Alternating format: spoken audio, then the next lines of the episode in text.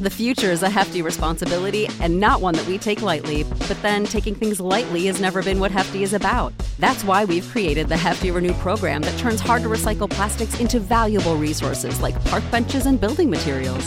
To participate, simply fill up an orange Hefty Renew bag with accepted items, tie it up, and drop it in with your regular recycling. That's it, it's that easy. It's time to rethink recycling with Renew.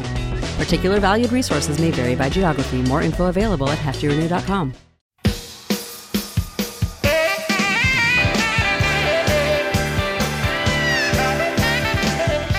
It's the SNL Hall of Fame podcast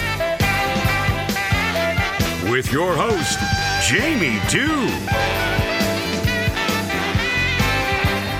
Chief Librarian Thomas Senna, and featuring Matt Ardill. And now, curator of the hall, Jamie Dew. Thank you so much, Doug Denantz. It's always great to be introduced by you here in the SNL Hall of Fame. Before I go too much further, please wipe your feet before entering the hall. We run a respectable shop around here, and we don't need any of your filth on our floors. So there's that. The SNL Hall of Fame podcast is a weekly affair. Each week, we take a deep dive into the career of a former cast member, host, musical guest, or writer and add them to the ballot for your consideration. Once the nominees have been announced, we turn to you, the listener, to vote for the most deserving and help determine who will be enshrined for perpetuity in the hall. Well, guess what, folks? We are mere days away from voting opening. January 10th things will kick off. We will open the balloting. If you haven't already registered to vote, what the heck are you waiting for? You need to get on that. You can do that by going to snlhof.com and clicking on the voting tab. From there, there is a link to register to vote. When voting opens, you will receive an email containing your ballot, which you can use to select up to 15 participants on the 31 names that you see on your ballot. So there's that. This week, we have an exciting episode. We are rejoined by our friend Kirsten Turnbull, and she has a great conversation with Thomas about Paul Rudd in in the host category. Now, Paul has recently wrapped up his five timer acceptance, making him an enticing pick. Somebody that is this new off the block of doing five times, somebody that has the friend of SNL tag attached to them, and someone who is fiercely funny and fiercely brave on the stage in 8H. And I think that he's going to get a number of votes. I'm not sure whether or not we'll see him put into the Hall of Fame this season, but that's up to you to decide. Before we go too much further, why don't we turn it over to our friend Matt Ardill in his Matt's Minutia Minute and get the skinny on this fella. What do you say? How you doing today, Matt? I am good, and yourself, Jamie? I'm great. Thanks for asking. Awesome, awesome. So yeah, today we are going to be talking about the elfin Paul Rudd, the man who never ages. I'm sure he has a painting somewhere that is hidden in an attic that is showing horrible signs as he remains young. Yes. He is five foot ten, born April sixth, 1969. Uh, his first time hosting SNL was November 15th, 2008. That's season 34. It's with Fred Armisen, Will Forte, Bill Hader, Darrell Hammond. His five-timer appearance was December 18th, 2021, season 47. So, and that's also his most recent appearance. So he's done five a- actual episodes with six cameos. Again, another prolific performer. 129 actor credits, seven producer Wow. credits, four writer credit. He is a former bat mitzvah and bar mitzvah DJ. Uh, in the 90s, video does exist with him rocking a very 90s center part bowl cut, yellow tuxedo jacket, uh, and shirt, as well as cargo shorts in pure high 90s fashion. His Nice. acting debut debut is actually a 1991 Super Nintendo commercial. Again, peak 90s. His first film was Clueless, and followed by Halloween 6, The Curse of Michael Myers. Now, he is un- an uncredited uh, uncredited performer on Yat Dat Da song on from Bob's Burgers. Rudd uh, had a tragedy. Uh, his his father passed away from cancer immediately before his first time hosting SNL. Rudd and his father loved SNL. So if you watch his first appearance, he actually paid tribute to his dad by wearing his father's navy shirt. And at the end of the credits, he's holding it out and blows a kiss to the sky to Oh, man. just thank his dad. And he's just one of those guys who commits to the most bonkers of concepts. I mean, you know, Wet Hot American Summer was the movie he said he found his comedic voice in. You've got that long running prank that he would play on Conan O'Brien, where he'd play a, a, trailer from from that horrible like a horrible movie every time he showed up. And he's it kind this didn't surprise me. He's actually high school friends with Jon Hamm. Oh wow. So they have been friends for years, and that they both kind of share that similar sense of humor makes a lot of sense to me. They're both willing to go that extra mile. You know, Rudd is actually a huge Steve Martin fan. He was discussing his favorite n- uh, names made up by Steve Martin, and in specific, Gern uh, Blanston. person at a party mentioned Judd Apatow had an email address that was based on that name, which led Paul to email Judd and start their partnership. And later, when Judd recounted this story on a interview, Steve sent him a signed copy of his memoir, Born Standing Up, signed by Gern. As Paul said, it, it's one of the greatest things he's ever got in his entire life. So yeah, yeah, it's uh, he's a he's a lover of comedy. He's a lover of uh, of of classic SNL. So yeah, good strong case for for for him to be in the the Hall of Fame. Well, let's uh, get right to that then. This is Kirsten Turnbull in conversation with our co host, Thomas Senna. Thomas, take it away.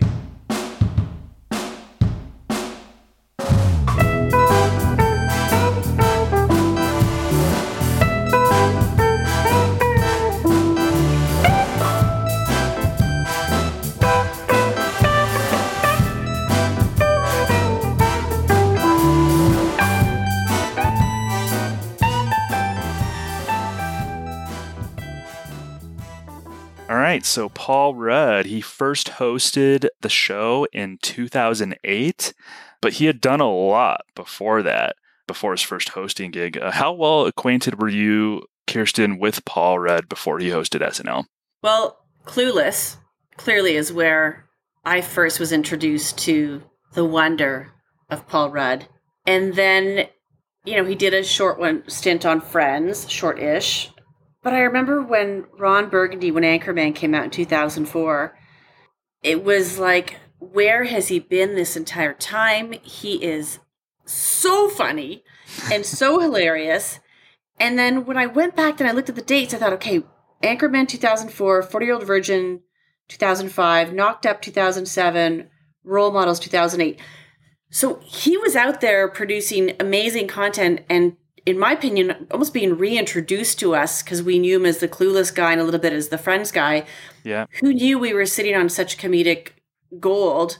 And then finally SNL said, "Yeah, let's let's get him on the show. He's perfect for this because he'll put on any costume, he'll try anything we we want him to with a sense of humor." And then and there we go. And yeah, he's now in the Five Timers Club. Yeah, and he, he- you brought something up that like he's one of those people who really annoys me in in in like a good way. That's like a compliment because he's like this charismatic Mm-hmm. actor, good-looking guy. He's almost like Jon Hamm and Justin Timberlake in that he has all of those qualities, and then you find out he's funny too. Exactly. What? and now Like, he's the you had to sexiest be man funny. alive. Come on. At what age? He he just got named sexiest man alive, And he's ageless. Let's talk about the fact that he's ageless. That's true. Yeah, yeah, he looks the same now as like when he was in Clueless, wearing that Yes. flannel in Clueless. And yeah, so I have so much respect and also a little part of me has so much disdain for Paul Rudd because he's just so talented, definitely. Yeah. And so do you think 2008 like maybe he was overdue to host SNL? I think so. I think out of Anchorman, most people realized there was something to it. Judd Apatow also, he just has an eye for really plucking creative genius out of the crowd. Like, Mhm. you know, but he, he got on the show and and it was Beyonce and it was the time when, you know, Timberlake was around all the time and Uh, Andy was, you know, at the top of his game, so he fit right in with with that crew and kind of the hijinks that they would get up to on that show. I think of the Vogelchecks. That's what introduced us to the Vogelcheck Mhm. family. It introduced us to the Scared Straight sketches. With Was that the first or one of the first scared I scared think Straight? it was one of the yeah, first. I think you're right. It was Jason Sudeikis who sat on the desk, and I think like something fell over, so they were cracking up already. Then Kenan came in on fire, Yes. and I remember Kenan was like, you know, trying to scare them straight with some pretty raunchy prison talk.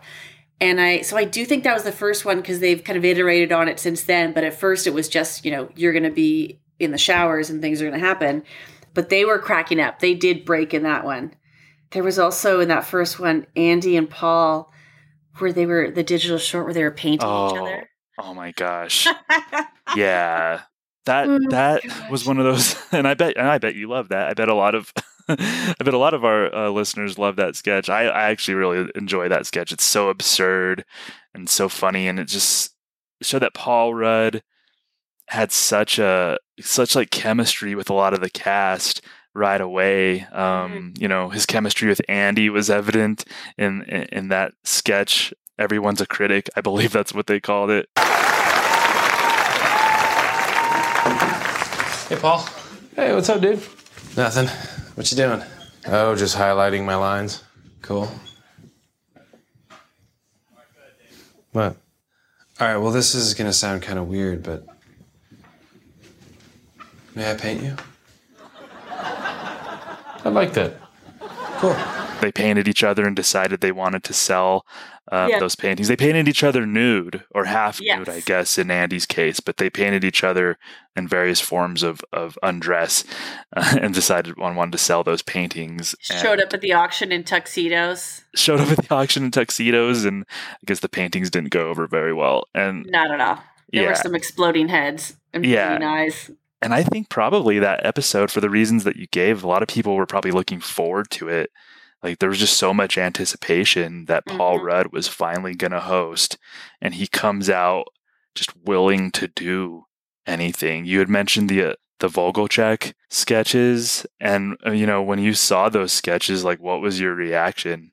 I feel like I felt like their guest did, just trying to be open minded and polite, but staring in awe at the kind of way that this family interacted with each other. So, Austin, what is this I hear that you have a girlfriend up there? Oh, mom, she's not my girlfriend. We're just hanging out. Oh yeah, we're just hanging out, my little heartbreaker. I'm breaking a whole bunch of hearts. Mwah, little Mr. Casanova. Mwah, I can't believe you.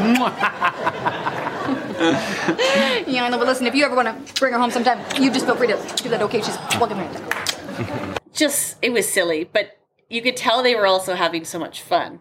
Yeah, definitely. Which, by the way, a sketch that probably couldn't happen right now, probably just because of uh, sanitary reasons. Oh, right. I don't course. know that they I don't know that they would do that. And usually sketches like that that are kind of shock value don't hit me the right way, but this one was I don't know, for some reason it was just so impressive to me that Paul was just willing to come in and do something like that and work well with like Andy was in that sketch again. Mhm. Bill Hader was in that The sketch. Um, brother, yep. Yep. So he worked really well with with all of them. Um, there was another one from that first episode, which I'll say like November fifteenth, two thousand eight, was when he first hosted, um, where he and Bill Hader were parking lot workers, and they were talking about like I think gay marriage or something, and, right. and then you know they were kind of tipping dipping their toes in the water, like, well, you know, if uh, I wouldn't do that, but then they started talking about That'd how they're so like funny. uh, that'd be so funny. Wouldn't it be funny if we Yeah. married each other and did X, Y, and Z? And Yeah. so his chemistry with Bill Hader, uh, too, in that first episode was so evident. Yes, and that was the Beyonce video shoot where Paul Rudd was the Mhm. director. Dance Biscuits. What's the beef, BK? Talking to Beyonce. Yes. Um, he does it all with a straight face. He definitely seems like someone who, in this pitch room, is saying yes to a lot, which makes it enjoyable for the writers and the cast and the crew to, you know, Mhm. go to work every day because you're not as nervous, I'm sure, about. We've heard, you know, someone like uh, Mick Jagger. No, not Mhm. funny. Yeah, exactly. Or like Steven Where- Seagal or Justin Bieber. Yeah. Yeah. Yeah. And Paul Rudd's like, all right, what? Sure. Where's the costume? Cool. I'll put it on. Because that was that sketch also went was quite popular where we had Andy and Justin in the tights and um, Bobby Moynihan and they were dancing with the heels and the tights on. Because that was the popular video, right? The Beyonce dance moves. Exactly. Yep. Yeah. Mhm. Yeah. Yeah. So you're talking about Beyonce, and and and we're gonna take that opportunity to play to play a little game. Okay. All right. It's two truths and a lie. Okay. I know. I know. You know what two truths and a lie Yep. is. So. Uh, we're going to be talking musical guests for Paul Rudd's episodes, and I, I think you're, I think you've probably done your homework on this, so it might be a softball. So, um, but the listeners can play along as well and see if they get this correct. So, which of these was not a musical guest for Paul Rudd's episodes? So we have Paul McCartney, DJ Khaled, or Taylor Swift, who wasn't a musical guest on a Paul Rudd episode. Paul McCartney was because it was a brilliant way for him to open the show when he th- made fun of the fact that he thought all of the adoring fans shouting Paul outside the studio were for him, but they were for Paul McCartney. So I know that it Paul McCartney was on there. Very good, and you're using you get extra credit because you're you not only did you get it right, but you're using examples. You're citing There you go. your work there. And DJ Khaled, he he was there. He made a joke about DJ Khaled having 200 friends backstage. Yeah, So that's right. Taylor Swift is the lie. Yep, Taylor Swift is the lie. And I asked that because I wanted to use that as a jumping off point to point out that when Paul Rudd hosts, like he's he's double billed with these huge acts. He said Mhm. Beyonce was was the musical guest in his first episode. Paul McCartney was the musical guest in this. I mean, it doesn't get more famous than One Beyonce Direction. and Paul McCartney. One Direction, um, which I knew you would have gone for sure because he has a very famous sketch with One Direction. But when Paul Rudd would host and you know, he had those famous musical guests. I don't think he got outshined name wise and anticipation wise. I really think people would look forward to Paul Rudd and the musical guest. It wasn't just, well, I'll tune in just to see Beyonce or just to see Paul McCartney. Like, ooh, Paul Rudd's hosting. Like, that's a, you know, a hell of a double bill right there. So I think that speaks to how Paul Rudd wouldn't get swallowed up by such big names um, as his musical guests. So I agree. I can imagine Yeah. Lorne thinking, I got to stack the deck. I want a home run show. I'm getting Paul Rudd and a Beyonce or a Paul McCartney or a One Direction. And interestingly, Paul Rudd, four of those five shows were Christmas shows. you're right. the four of the five times that he's Mhm. hosted. So it's like Lorne was saying, you know what? It's the holidays. I'm going to serve you up a wonderful gift in the form of Paul Rudd and this musical superstar. Yeah, exactly. Yeah. Wow. I didn't even, I guess I didn't even realize that. You're right. In 20, yeah, 2010, 2013, and of course the, the kind of infamous one Yeah. in 2021 that I'm sure we'll get to. Um, is there anything else? Like, where do we want to go from here as far, as far as Paul Rudd? Let's talk about One Direction fans since you mentioned that, Mhm. because that is a brilliant, brilliant sketch. Anyone listening, if you haven't seen it, please go watch that. Paul Rudd is spotted among the screaming hordes of preteen and teen kids uh, outside the One Direction show, and he then begins quizzing them to compete on One Direction knowledge. On the count of three, what was the name of Louis' first dog? Ted. Doesn't count. I'm gonna marry Zayn. Um, you know what? I absolutely hate to tell you this, but you're not. Because I know what Zayn's into, and it's definitely not you. No. I have a wife and kids. Don't talk to me like that. I'm an adult. You're weird. He is pushing them out of the way to make his way to the front of the line. He is seen braiding hair. Um, I think the funniest part of that is when he gets a phone call and he's quite dismissive of the call. And when he hangs up, he says, Oh, my wife just had our baby. and he was going to name it Oh, he was Eminem, gonna uh, name it after a member, yeah, after a member of One Direction. Yeah, and then he says, "Wait, is he playful? Oh, let's name him Niall." Yeah. I Oh think my that's one that that a lot of people, myself included, uh, kind of went to first, and that that to me that was really that was in his third hosting gig, so that was in December seventh, twenty thirteen, Mhm. and that was one of the first sketches that he, he kind of carried more so because he had always been a real team player.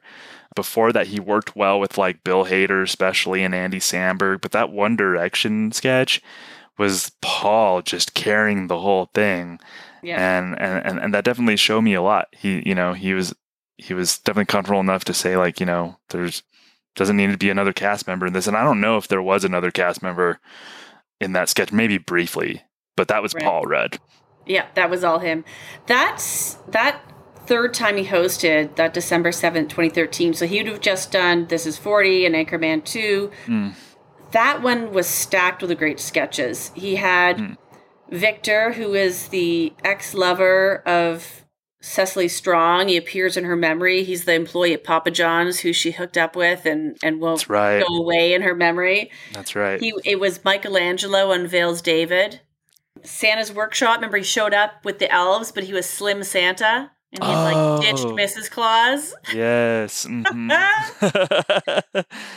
And then another great one from that episode was Brasky's buddies. Oh, Brasky, when they were the photocopier and toner salespeople. So it was like Will Ferrell, Killam, Killam, Kenan, and Koechner. Hey, uh, excuse me. Did I hear someone say they sell copiers? I sell toner. Then I want to have a drink with you. hey, do any of you know a salesman by the name of Bill Brasky? I know Bill Brasky, best damn salesman in the business. and they all had their big chiclet teeth on and their oversized steins of beer, and they were talking about Brasky. Yeah, That which is a famous. I mean, those one. Bill Brasky sketches go back to the to the late '90s. I Mhm. believe we saw like John Goodman and Will Ferrell was one of the original, and David Koechner. They were the Mm-hmm. original Bill Brasky guys, and Paul Rudd just totally fit in, and he understood. I could tell, you know, he's probably a fan of those sketches Yeah. themselves. He understood the cadence and the jokes, and that was really as somebody who really loved those Bill Brasky sketches. I Paul Paul Rudd did did it justice Yeah. completely. Yeah, I'm so happy you brought that up. Yeah, Yeah, and when one of my back- favorites. Mhm. Yeah, one of my favorite sketches, probably maybe my favorite thing that Paul Paul Rudd was in was um, divorce. They were uh, he and Vanessa Bayer were in this sketch where they were playing a couple that was divorcing. They were sitting in a cafe, kind of hashing out the details of their divorce. Nasim Pedrad and Kenan Thompson were the lawyers. Oh, trust me, Hank was moving on long before I even knew our marriage was over. Oh, excuse me. I'm not the one who had my new boy toy drop me off to a divorce meeting. He's not a toy, he makes toy. And Duncan and I started dating after we separated. I don't think you can say the same about you and that witch. She's not a witch. She's a secular Wiccan. Uh, what the hell? What the hell does that mean? She was raised Wiccan, so she still identifies with the culture, but spiritually, she's more of an agnostic. and you know they'd be talking and then all of a sudden fleetwood mac's i don't want to know would just start playing and vanessa bayer and paul would just do these like ridiculous dances and they they, of- they just how they pl- the, the the interplay between the two of them they would look at each other and kind of like it's almost like a bonding moment to where even Kenan as the lawyer asked him like are you sure you want to get a divorce? It seems like and they're like no no it's just whenever the song song comes on it has it has this effect on us. But what a physical comedian Mm-hmm. Paul Paul Rudd is. I mean is that is that one of his things as a comedian? Like, like correct me if I'm wrong. Does he dance a lot in movies? He does. hmm He does. And it's So th- it's not amazing dancing, but it's also not completely embarrassing. Like he's but he just does it. That's the thing. He does it unabashedly. He will just dance his butt off and you're right, he does it all the time. Yeah, that's one of my favorite. And and the fact that it's not great dancing, I think, is what makes it endearing. It's just goofy, and you could tell he's just having a lot of fun.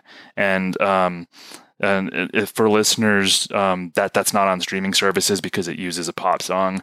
Uh, but if you just Google SNL or Paul Rudd divorce SNL or something like that, you can use those key terms and that'll pop up. But I highly, highly recommend that one.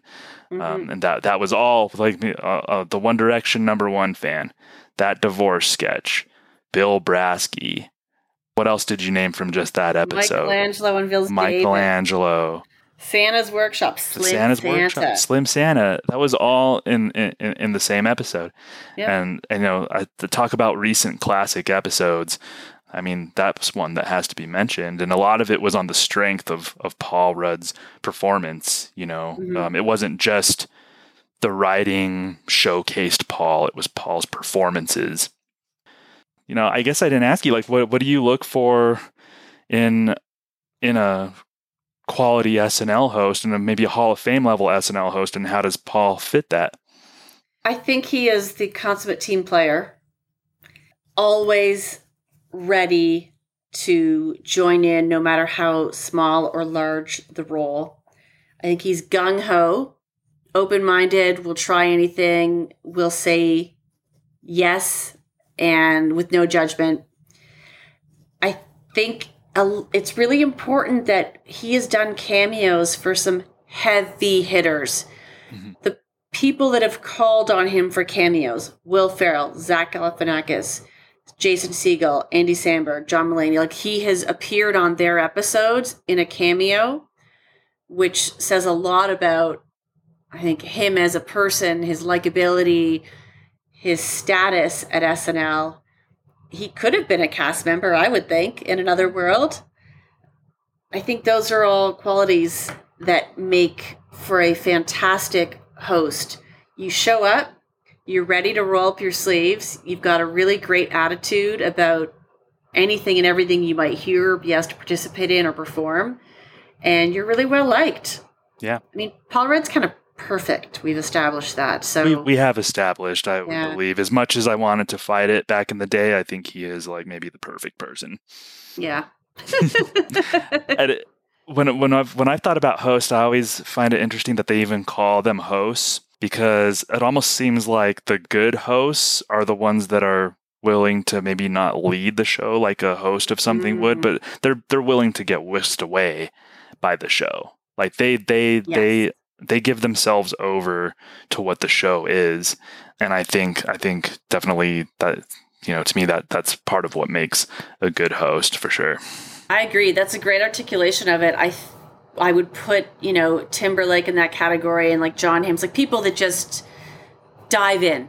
Yeah. And then there are some that are, you know, J Lo's probably in that. Some of the athletes are in it where there's there's a distinction and you see them in a sketch versus just seeing a sketch full of great folks. Right. You could tell they're maybe a little hesitant. They're at kind of Mhm. like the edge of the edge of the pool, and they're like, I don't know if I should. But Paul Rudd's just like bikini briefs. Let's dive in and let's dive in and do this SNL. yeah, absolutely. yeah. So the so the next time he hosted his fourth stint was uh, in May of 2019. Um, we mentioned musical guest DJ Khaled um, was the mu- musical guest, and you probably have this on your list, but I wanted to ask you about one sketch in particular. Um, was the Colleen Rafferty time Oh, yeah. travel sketch with Kate McKinnon? Like, what are your what are your thoughts on that overall, and just how Paul kind of played into it? Yes, because she was climbing all over him. Yeah. And I think that validates everything we were just saying, in that Kate McKinnon felt like A, he could handle that, but B, he could handle that, right? Like she could climb all over him like that and get in his face, and he would make the right choices to play along. There was a lot of trust there that I think wouldn't work with, you know, like a, a Peyton Manning or, you know, think of another athlete that's been on that show. I don't know that that would have, have, have happened as nicely. So yes, he was fantastic on that. And that, that was a great sketch. He also on that one showed up in a fantastic digital short. And that was the was that the Game of Thrones one? That was, yeah, Grace and Frankie. The great. Oh yeah, it was Game of. It started off as like a Game of Thrones rap. Yeah. So what was that? Describe that one. That one was uh that was Pete, and he was rapping about Game of Thrones, but in a way that he clearly had not watched it, knew nothing about it, and he was called to task. He then was encouraged to just sing or rap about what he actually liked, and so he started rapping about Grace and Frankie. and he then had, uh, yeah, Paul Rudd show up out of nowhere, uh, and and he also liked the show, and at the end we had Grace and Frankie make a small cameo wearing their faces Yeah. on t-shirts. So Yeah, they did. Yeah, Yeah. definitely. That kind of rem- that kind of made me uh, think just now that part of being, I think, a really great host is is is working well with different maybe eras of cast members too. So we had talked earlier about um, how he worked well with Bill Hader and Andy Samberg, especially in the early years. Um, seemed to have some rapport with Vanessa Bayer too, and we see him here. You know, we mentioned his rapport with Kate McKinnon and also Pete. Mhm. So he's kind of like working well with two different eras of like people who would do digital shorts or, you know, pre-tape raps or whatever with Andy Samberg and Pete Davidson and Paul just fit in with both of them. I find that I find that pretty fascinating. Yeah, yeah. And again, just so gung ho, people know he he ma- I think he creates a really safe space for pitches and ideas. And and that generates trust. Uh, but it also generates ultimately some great material. Because even if that pitch isn't great the first time, he is open minded enough to to get it to a place where his positive attitude may make something better of it or improve it or enhance it or just give it that extra push that it needs that it may actually be something funny. Yeah, definitely. I could see um, maybe a writer or cast member who wrote a funny sketch that even weeks before Paul's on the show, saving it because they know that Paul Rudd's going to be hosting, and they're like, "Oh, well, I won't try it." Yeah. know, this week. I know Paul's going to be here in a couple weeks. I'm going to save it for him. I could see him being that type of host where material actually gets saved for him. Yeah. Absolutely. Yeah. Um, in that episode, he also did the Ouija bat, Ouija board dad sleepover. All the all the girls are are having their slumber party, and he comes in as kind of lame dad, which again, a lot of versatility. Very versatile. Yeah, yeah, he plays a good lame dad, and there's a nice showcase for Melissa Villasenor, and and a good um, it's a good example of Paul just just you know he he didn't have to dominate all the time as a host. Like he played that was just a great role for him. That's the yeah, that's a great example. Yeah. So And then- anything else? Yeah, go ahead. No, I was gonna say, sadly, that last show of his Yeah, let's get let's, let's dive into that one. So, crazy times. Really well handled. Really well handled, I think. It was clearly a very unique situation. The empty studio due to COVID. Mm-hmm. There had been a few pre tapes done, but almost the entire cast and most of the crew had been sent home. It was just Kenan, Michael Che, and then they had Tina Tina, Fey. Fey show up and Tom Hanks show up Mhm. and and Paul, and they sat just three of them in the audience at times, and they would do Weekend Update live. They showed the pre tapes, and then they played some of their kind of older, more f- famous material from the holidays. It was really touching. It felt very human and very real and very authentic to see how the pandemic was affecting everyone, but how people were improvising and pivoting and, and making making do. hmm Yeah, that was. Uh, I felt so many emotions that night. It was bizarre. Um, it was a very bizarre night. It was. It was. I felt a little uneasy, but you're right. I also felt. I also felt touched Mm-hmm. um, just by what they were able to do under those circumstances, and I felt that the show was in capable hands with Paul Rudd. I mean, going in, I didn't. We none of us knew what the show was going to look like, um, but I think we knew that Paul was still going to be there in some capacity. So I felt this trust in Paul Rudd being the host for that particular show. That if they had to, if they had to call an audible on what they were going to do, that Paul Rudd was going to just roll with it. Like they were going to be in Mhm. capable hands. Like I didn't know Tom Hanks was going to be there and Tina Fey and all Mm-hmm. that, but I but just knowing Paul Rudd was the host that week uh, made me feel like it was in capable hands. I don't know about you. Yeah, I agree. I agree. And they did get a couple good pre tapes in. They had the kind of Pete Davidson of the future, uh, black and white, Yeah. and lounge singer. And was then great. they had Paul Rudd was his, you know, kind of forgotten out in the snow rider. But I really liked the Christmas socks one with Kyle Mooney. Yeah. And Bizarre. The, yeah, that was PJ one- Rocks. So Uh-huh. weird. so PJ weird. Rocks. Yeah. It's been a real tough year. See, we got a bird, and it looks as if the bird has flown away. The boy was low on cash, so I helped him out. But then I had to ask about this bird. Tell me about the bird. Did it say any words? Or was it just one of those quiet birds? Yeah, that was one of those uh, kind of classic weird Kyle Mooney things that he got on the show.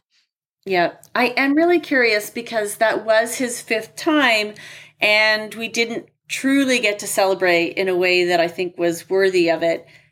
The you know the jacket, the robe, and so I wonder if next time he hosts, he gets a little more of a more fanfare around his uh, joining the Five Timers Club because that Yeah. kind of was affected by what happened.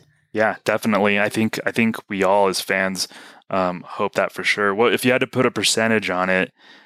What percentage chance do you think there is of him hosting a sixth time? Oh, 100%. Yeah, I was gonna say like 100%. ninety-eight. Yeah, 100%. percent I just don't know if it'd be this year, but he will. He's he's a ringer. He is just a guaranteed good show. And I'm sure that's hard to say for a lot of people. You know, you know like a Tina Fey is, a Will Ferrell is, like there's there are certain people, but those are former cast members.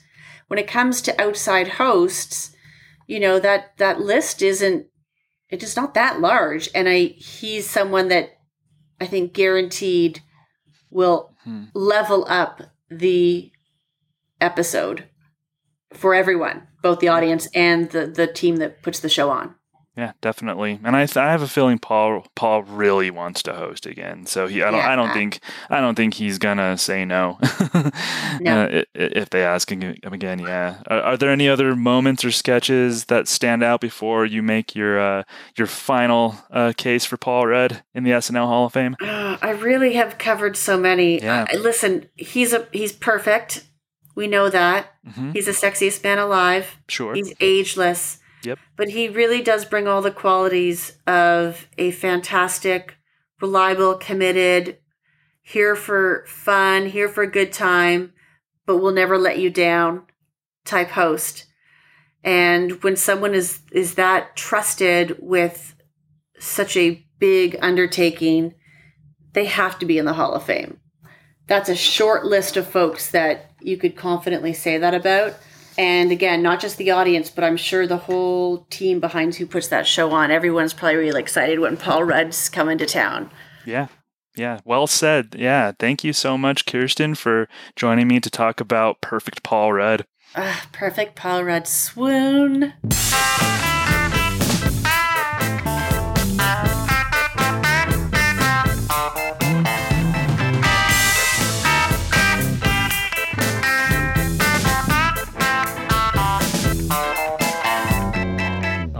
Right. Thank you so much to our guest, Kirsten Turnbull.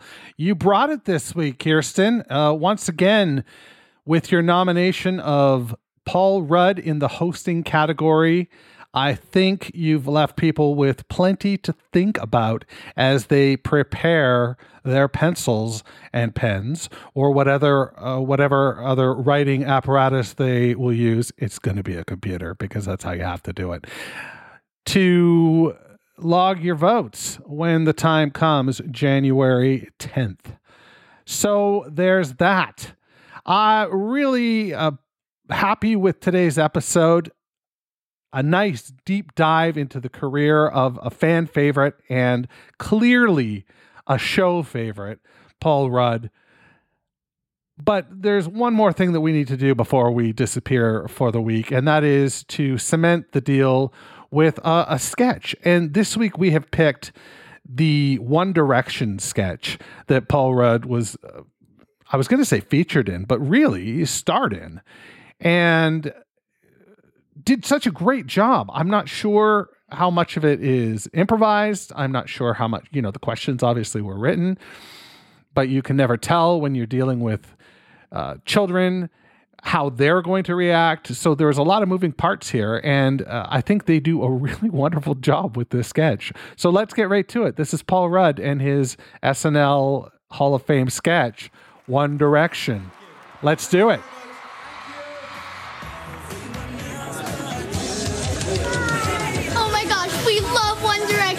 Favorite is Liam because he's really cute. I got so starstruck, I almost fainted. Do I love One Direction? I don't know. Is Liam's favorite color purple? it is.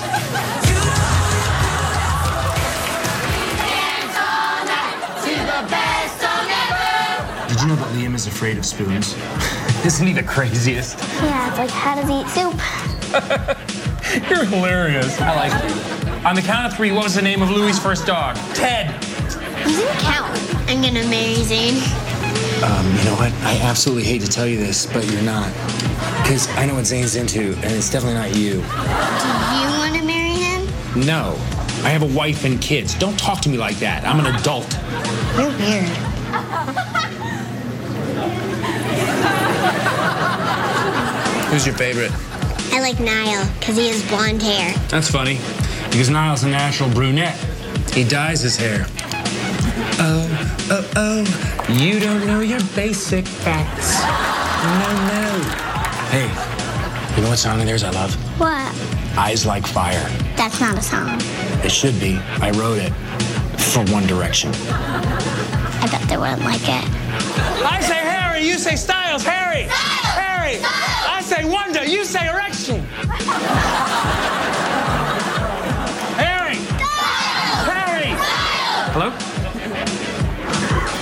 My wife just had a baby.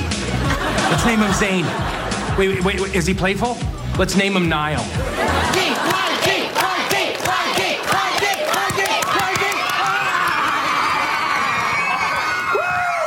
Oh my god, it's them!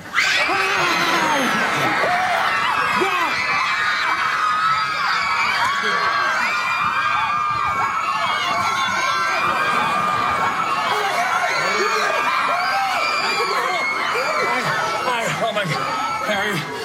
Um, would you guys sign this? Is, uh, this for your daughter? Yes. Oh, you're a great dad. What's her name? Her name is Dan Charles. It's a really pretty name. Is there somewhere to, to sign? Oh, uh, yeah, here. Yeah. Sign it all over my back. Sign that there.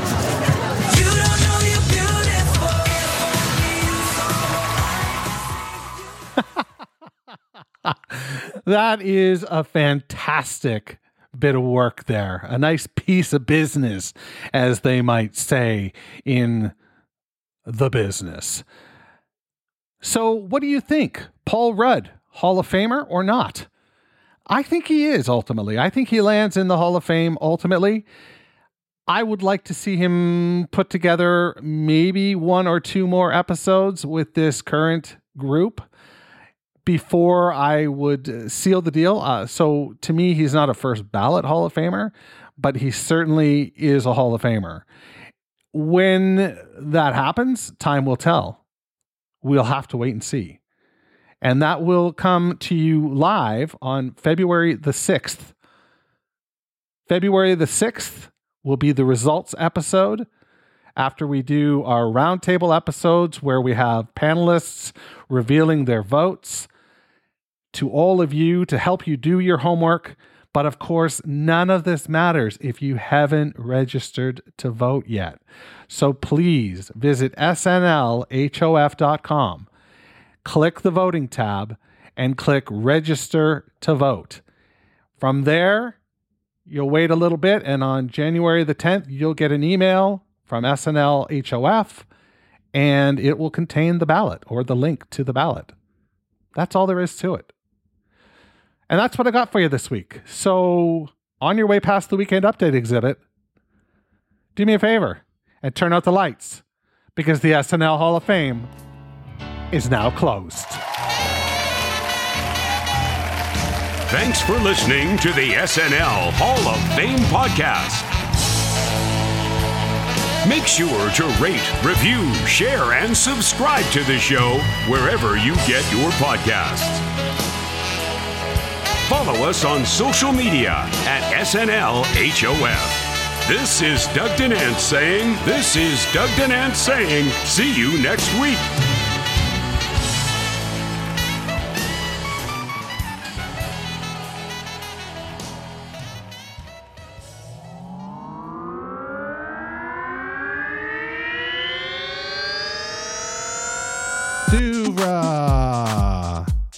Podcasts and such.